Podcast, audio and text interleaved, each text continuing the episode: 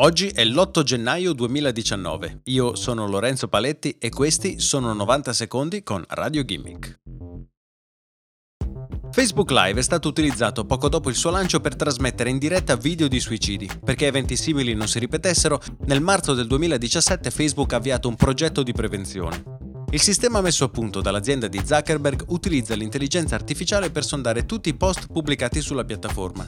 Ogni post è automaticamente valutato con un punteggio tra 0 e 1. Tanto maggiore il punteggio, tanto maggiore è il rischio che il soggetto infligga danno a se stesso. Quando un post riceve un punteggio alto viene passato ad un gruppo di moderatori umani che hanno il compito di verificare il testo, il video o l'immagine e se necessario contattare le forze dell'ordine.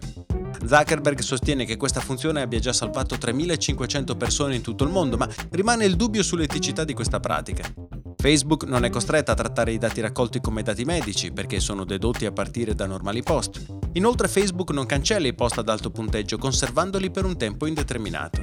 Esiste così il rischio che i dati vengano rubati a social network. Solo lo scorso settembre una fuga di dati ha reso pubblico il contenuto dei profili di 30 milioni di utenti. E nessuno vorrebbe che un malintenzionato mettesse le mani sul nostro profilo mentale, soprattutto se dedotto da una serie di post su social network.